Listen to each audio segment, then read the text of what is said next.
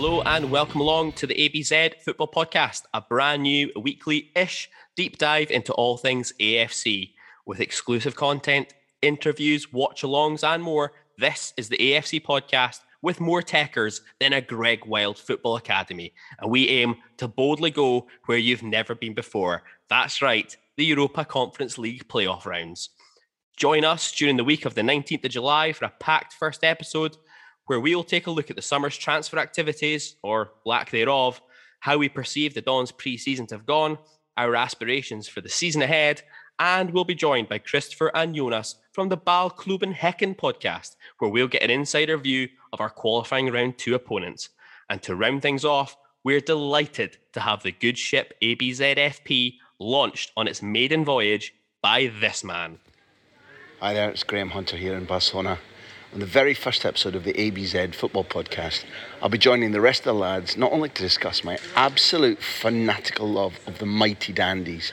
Did anybody ever mention that we're the only Scottish club, not the Ugly Sisters, with two European trophies? If they didn't, they should. We'll be talking about uh, not just how I fell in love with the Dandies and to what lengths I'll go to follow them, but also all of our hopes for what we think will be a glorious season under the real Stevie G.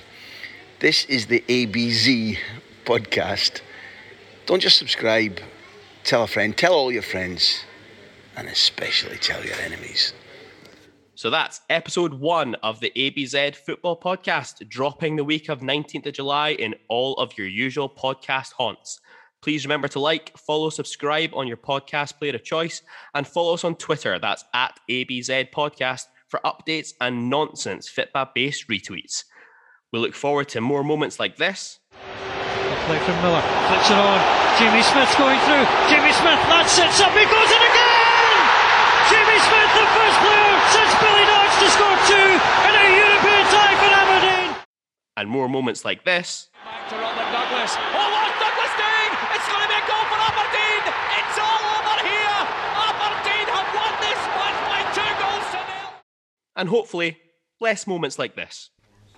Um, I just wanted to know how you felt to um, rejoin the, the Dons. Uh, very excited, um, very positive about it. Um, We'll see you in July. Stand free.